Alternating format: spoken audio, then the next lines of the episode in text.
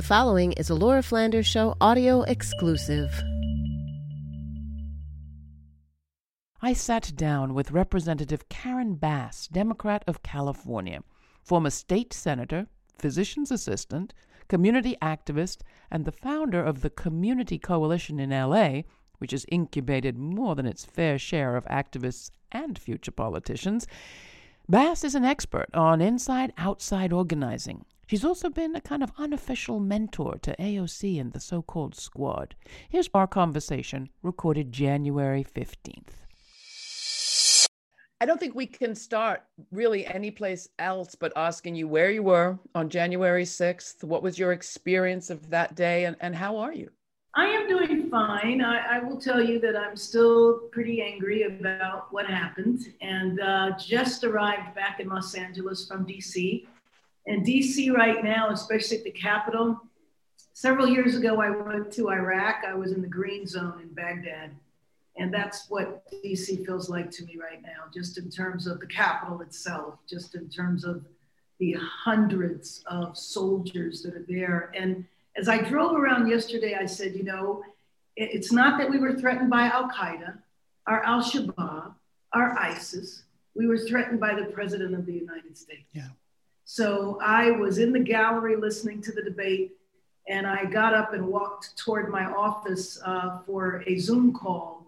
And I looked out of the window and I was talking to one of the Capitol Police, and I said, "What's going on out there?" And he said, "Well, it looks like they're tearing down the stage that was quite a ways away." And I said, "Oh," and we talked about it for a minute and I walked away. I was extremely fortunate that I made it back to my office, turned on the TV, and by the time I got back to my office, they had stormed the very steps I was looking at.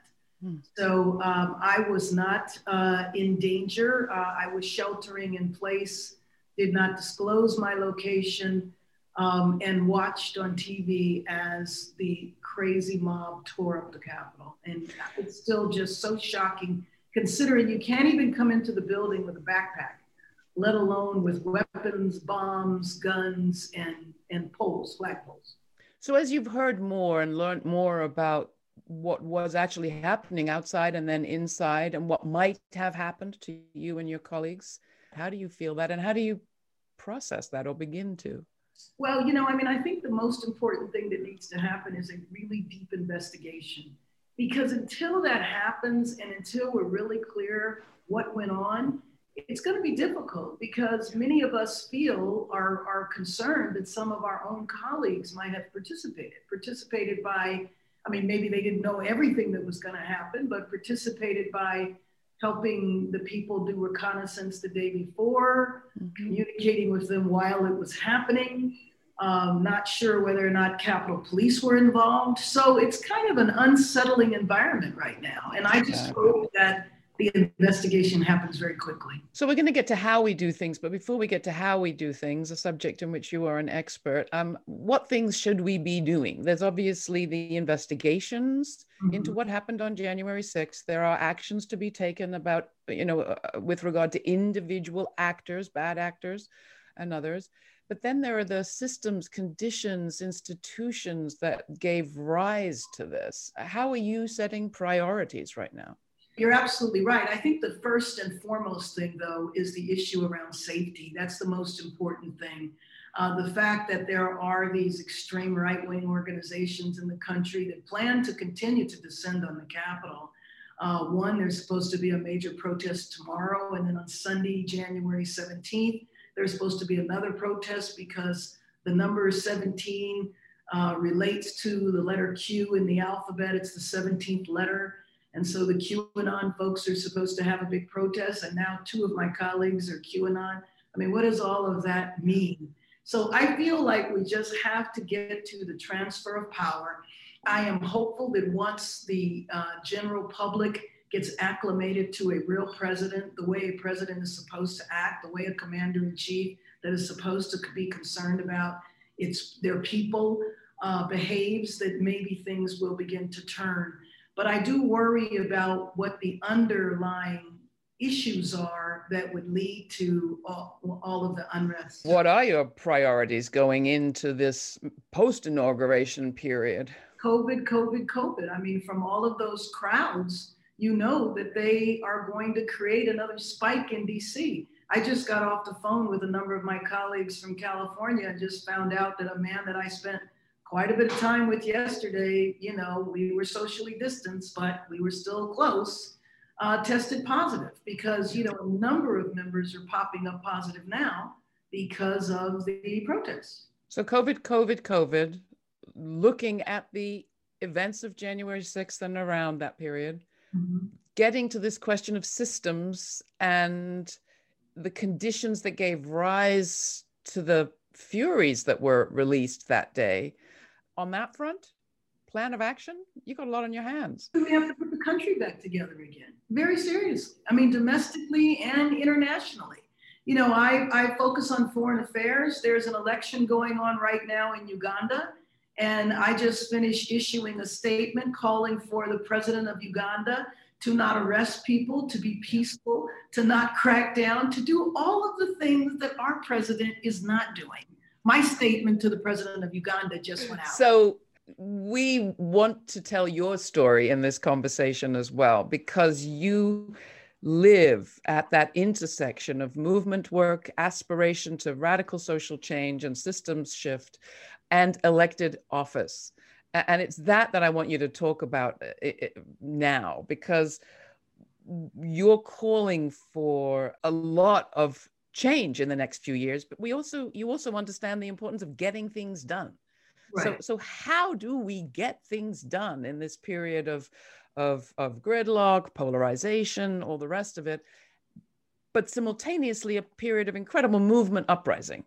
How do movements and electeds like yourself best work together in a moment like this? Well, we absolutely need each other. I mean, the movement is the outside pressure. And in my opinion, the best public policy is made on the issues that we care about. The best public policy is made with an inside and an outside strategy. And so most notable for me is I absolutely plan to get back to the business of transforming policing in the United States. And I certainly know that the outside movement wants much more change than I know is feasible in Congress. It's important for them to push, and it's important for me to work inside.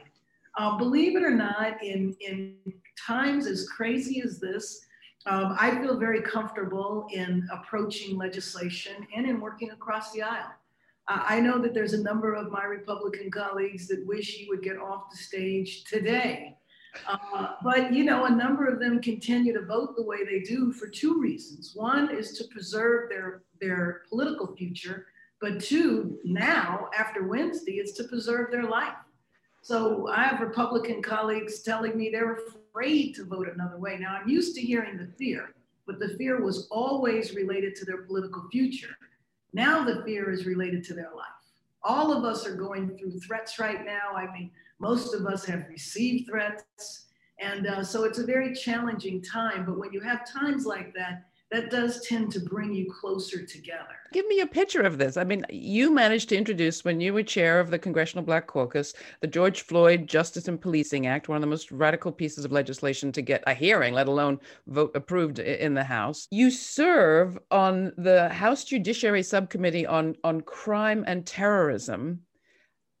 How is this going to play out in this moment where we have, on the outside, people criticizing your act as not being radical enough, and on the inside, a lot of people saying, well, what we saw January 6th just shows why we need more policing and getting tougher on crime. And then I looked at your committee, actually, and I thought, gosh, how does she do that? There's Val Demings and Sheila Jackson Lee and all these people of color and women on the Democratic side. And then the Republican side is all these white guys. Now, I don't want to typecast anybody here, but I am curious how you get things done. Well, I'll tell you, you did just describe the Republican caucus almost as a whole. So that's nothing surprising about who's on the subcommittee.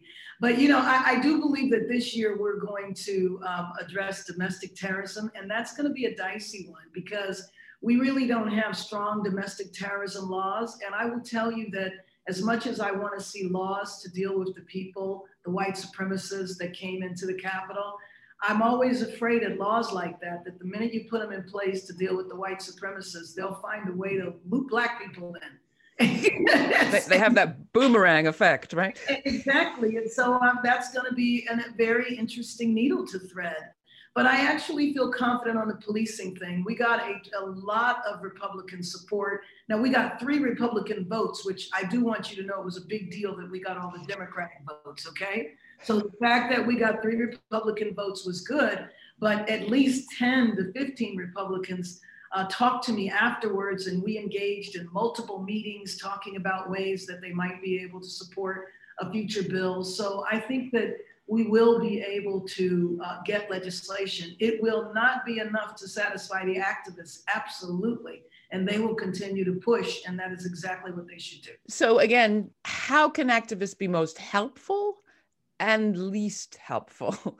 I mean, we're in a situation, for example, with respect to Biden-Harris, where I'm reminded of, FDR's message to J. Philip Randolph, you got to make me do it, even what I've promised to do. Right. So there are things that Biden-Harris have promised to do, which we want to see happen, progressives do. That was never enough, and we want to see other things happen. How do we make our critique of the not enough not become a reason to undermine even that little bit of not enough? Well, I mean, I think that it's important to push and to explain why, how what we're doing is not going to be enough. From our end, it will always be, this is a first step, we're not finished, there'll be another step around it. But what does happen a lot is that when the legislation is signed, even with all of the momentum leading up to it and all of the pressure, a lot of times the outside pressure dissipates. So one thing that I would suggest, let's just say we get the George Floyd Justice and Policing Act passed.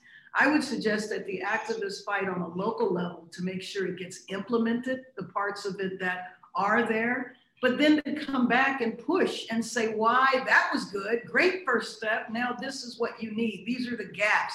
You passed this bill, but this part of it doesn't work. Because that is often the case. You pass a piece of legislation, but then when you're on the implementation stage, you find weaknesses, you find strengths and weaknesses, and you always need to come back and improve. And when we go back to improve, it'll be an opportunity to see if we can push the envelope further. Now, at the same time, you have to educate the public too. You have to bring the masses of people along to understand why what you did was a great first step, but you need 10 other steps. The reason we're coming to you on this is because you're an expert on inside-outside organizing. And we have interviewed proteges of yours and mentees of yours. I've written about the organizations that you've helped to create. Oh. I want you to share some of that story with our audience. I could do it, but I'd rather you did. You didn't get born onto the earth knowing how to do this. And I think when you started many years ago, you can decide when you want to start the story, you could never have imagined, I don't think, that you would have seriously been in the running as a vice presidential candidate for the presidency in 2020. I didn't even think you were going to say that. I thought you were going to say Congress. So I couldn't have even imagined that, let alone the idea that I would be considered as to be a vice president of the United States. No, completely out of my imagination. But, I did spend most of my life working on the outside as an activist, never imagining elected office. But really, the decisive time in my life that changed all that was crack cocaine. And by the way, there is a tremendous documentary on Netflix called Crack that really lays it down, and talks about all of it in terms of the move to the right, the laws that laid the foundation for mass incarceration, as well as the CIA involvement. But what I found is that the outside strategy was not enough. The communities were falling apart.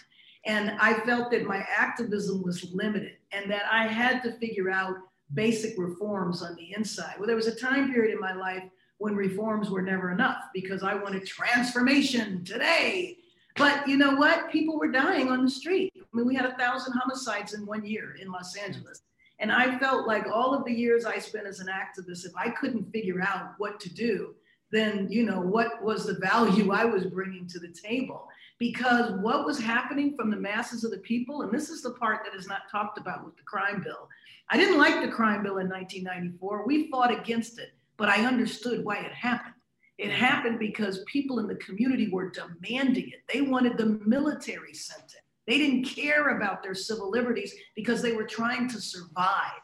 And the left and the activists had no answer for them.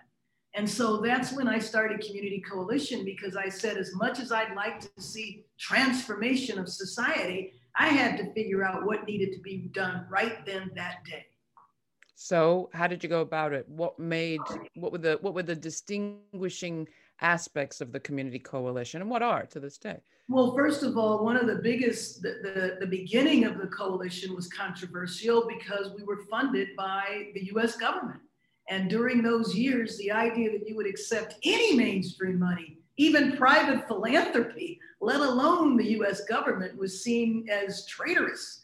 But you know, that was the level of desperation that I felt the African American community was undergoing. Because remember, at the same time we had crack, we also had AIDS. And we did not even have the cocktail. There was no way to treat AIDS. Everybody was just dying. And so I felt that we had to come up with some practical solutions for people in the community so that they would stop saying, bring us the police. So we spent months going door to door in the middle of South Central, where all the homicides were taking place, talking to residents about what did they need to see to improve the quality of life. And then we started fighting for drug treatment resources, because to us, the crack epidemic was a public health crisis and it was an economic crisis. So people were surviving economically by the drug trade, and people had an addiction and they needed treatment. But when it came to our community was criminalized and incarcerated for health and for an economic issue. And so we mobilized the community together and we began to shift things in terms of policing. We had a real crazy police chief. So that was one of the first things we needed to do, was get rid of him. And Community Coalition, in collaboration with other organizations, we had to change the city charter in order to get rid of the police chief, which we eventually did. And so, you know, it was a long haul, but the issues, not all of the issues, is nowhere near as bad as it was then. But a lot of the fundamental issues are still there. I hear so many echoes of our situation today. And we should say that you are a physician's assistant. When you say the AIDS epidemic, you were in there, working in the hospitals, I understand it. I was taking care of the people and watching them die. And we didn't know how it was spread. And by the way, we didn't even wear gloves then. I mean, that's right. Not, you know, that came in later. So I have tremendous empathy for the workforce that's dealing with COVID right now and their personal protection. So it's no secret, I don't think, that you've been kind of a mentor to many members of the Squad, leading as you did in a certain kind of way, this flow, I think, of community activists going into government. A lot of them women of color, and I don't think that's an accident. I'd love you to talk to that. But what's your advice to them in this moment as they also deal with a pandemic, a policing crisis, a racism crisis, white supremacy, and the many, many pressures that they're on today that in some ways are even greater because of the shrunken amount of time it takes for a story to go from my lips to the universe? Well, yeah, I mean, when the Community Coalition started, the internet was barely being born. We didn't even have personal computers. Laptops didn't exist. Right. Cell phones were barely coming into existence. My biggest concern about the young members of Congress who identify with the Squad is their health and their well-being, and making sure that they can stay for the long haul, whether they stay in office or not, but stay as activists committed to social change. I don't want to see them burn out, and I obviously don't want to see any physical harm come. And getting them to understand how to work in a legislative body, because you can be very well known, liked, loved, a celebrity on social media, but at the same time, you have to get 218 people to vote for your legislation. And so the other thing is to understand, especially in the world of social media, your tweet impacts the legislative body. It's making the change from an individual to being part of a collective. The difference, the generational difference is that the way we went about our political work back in the day, we were very, very collective oriented. We were anti-individual.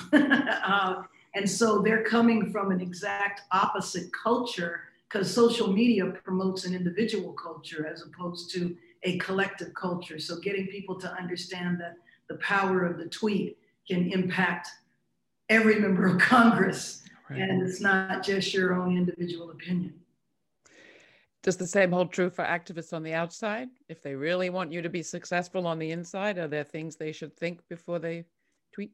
Oh, absolutely. Absolutely. And I think one of the things right now that's going to be very important is to distinguish our movement from the racist revolt insurrection that took place last week, and that was the violence.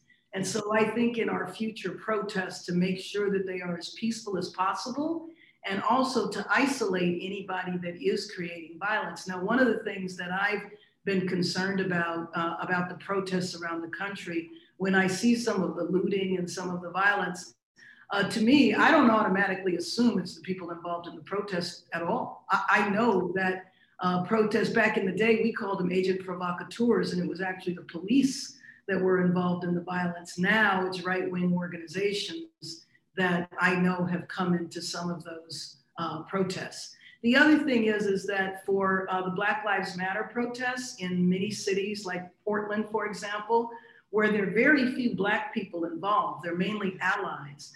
For people to understand that as an ally, when you are involved in looting and violence, Black people get blamed because you're holding up a sign that says Black Lives Matter. It doesn't matter that you're white. Black people still get blamed for it. And so a true ally is not going to do that because it absolutely compromises the movement. And all you have to do is watch that crazy network to know that the way they are talking about the insurrection that took place last week, they're comparing it to Minnesota and Portland and other cities. There's nothing comparison. But we want to make sure we draw a hard line. Are you concerned that Donald Trump has increasingly started referring to his movement? I am in one sense, but in another sense, I don't think he cares a lick about those people that support him. Not a lick. I think it's important for us to convict him in the Senate so that he can never run for office again, because the whole point of this movement is to get back in office. Otherwise, what are you talking about? If we take his ability away to run for office, then he won't be able to, at least I think, he might come up with another way, but basically he's stealing from these people. He's telling them to give him money so that he can challenge the election. I don't know if he's still doing that, but anyway, he was, and 75% of every dollar was going to him and wasn't going to the cause. It's just so sad. I attended a focus group last night, anonymously, of Trump supporters for a couple of hours, and to listen to them talk, they don't even believe last week happened. They said that last week was Black Lives Matter and Antifa dressed as Trump supporters, that Trump supporters never attack police, that they would never do that. So that's not who it was, that's not what happened. And why are we making such a big deal out of it? It was one protest, whereas there were hundreds of Black Lives Matter protests where there was all kind of violence.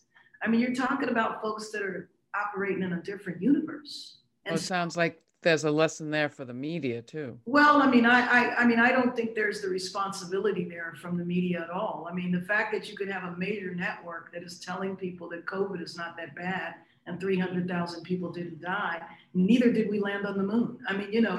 It's just amazing that a mainstream network would actually put out information that could lead to people's completely compromising their health. I have colleagues, congressional colleagues, that are taking hydroxychloroquine to prevent COVID. You talked about COVID. We've talked about the politics a little bit. Let's talk about economics just for a moment, and then I want to come back to the personal. I think one of the agendas that we have is to be clearer in the media, or I myself on my own show, that our level of economic inequality is a public health threat. I think that we're getting at the environmental justice is part of our justice, our environmental movement.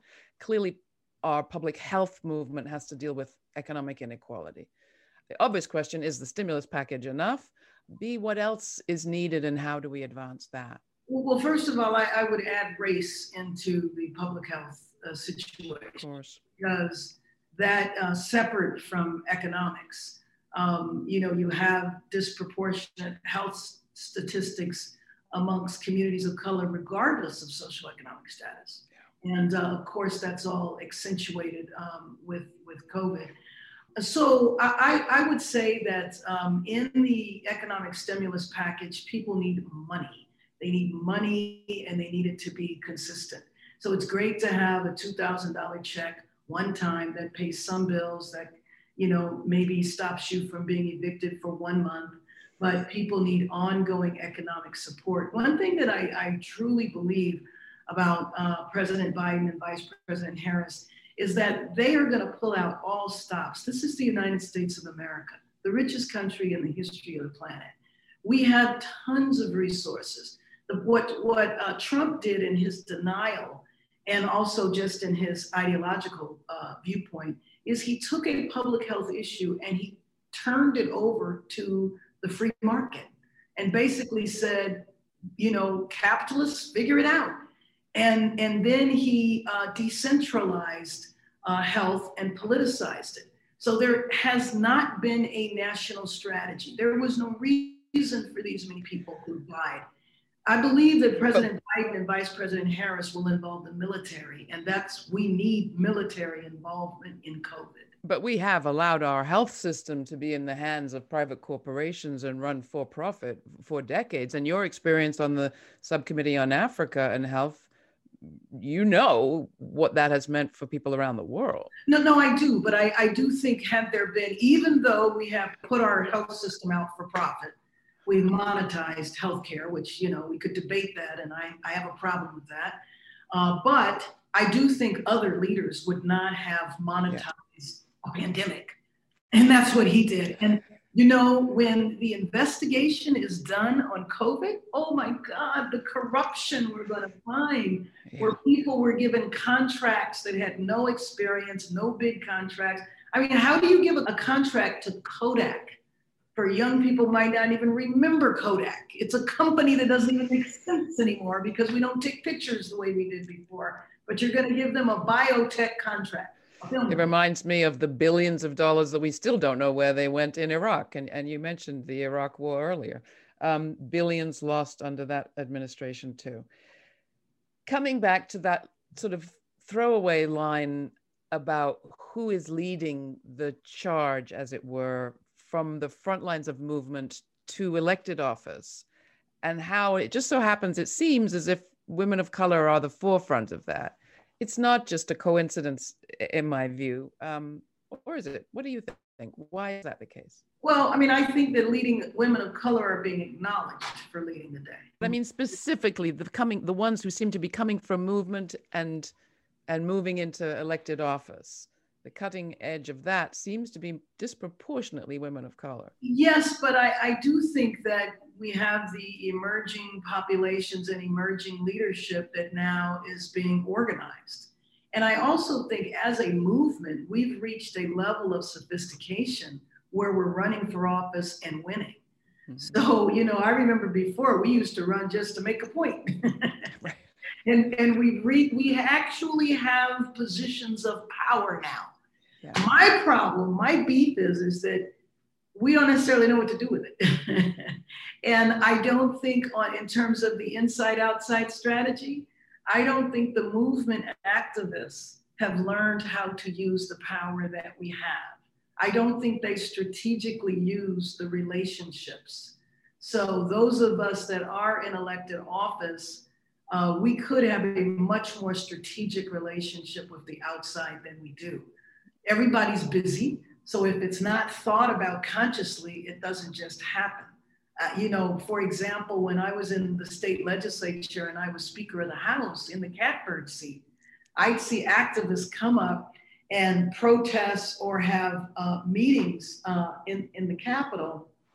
And I would say to them when I'd see them walking down the hall, "Hey, why didn't you call me? Why didn't you tell me you were coming? We could have sat down and planned it all out. I could have told you who not to waste your time with, who to talk to. I could have made sure you had meetings. I could have done all this." So my power that I had wasn't even utilized. And people didn't even think. It was like, "Oh yeah, that's right. You got that job." So listen up, people. Use your electeds. Have a relationship with them. We end the show every week or most weeks Congresswoman, by asking people what they think the story will be that the future tells of this moment. And you can kind of pick whatever future you want. What is your sense of the moment we're living in? You know, it's very hard for me as an African-American to not see this moment through a racial lens. And really the last 4 or 5 years, the fact that a segment of our population was so traumatized by that Black family that lived in the White House for 8 years, that they resorted to 4 years of a white supremacist in the Oval Office and a resurgence of a white supremacist movement. And that there is a sector of our country that is deathly afraid of the change in demographics so much, that they would turn over their country to somebody who was clearly unstable from day one, pathologically narcissistic. And I feel for all of those followers of the cult that he has proven over and over again doesn't care about them. He's even on, people who worked with him, just wait the stories that are going to emerge now that he's out of power. And so it's hard for me to not view this moment from that lens. Now that's the negative. The positive is I'm tremendously hopeful at all of the emerging activists. I look at the movements and say, people like me will be able to retire because there's a tremendous wave coming along. And to me, if you're truly committed to social and economic justice, then you're deeply concerned about who's coming after. And my focus, I want the next iteration of my life to be devoted to doing everything I can to nurture the next generation, because you realize that the movement never ends. It's a lifelong, forever struggle. And so you always have to make sure that there's troops ready to carry on. Well, I know you have both mentored many troops and that you have many years still to go. So we look forward to talking to you again and really, really appreciate your time today, Congresswoman. Thank you. Appreciate it.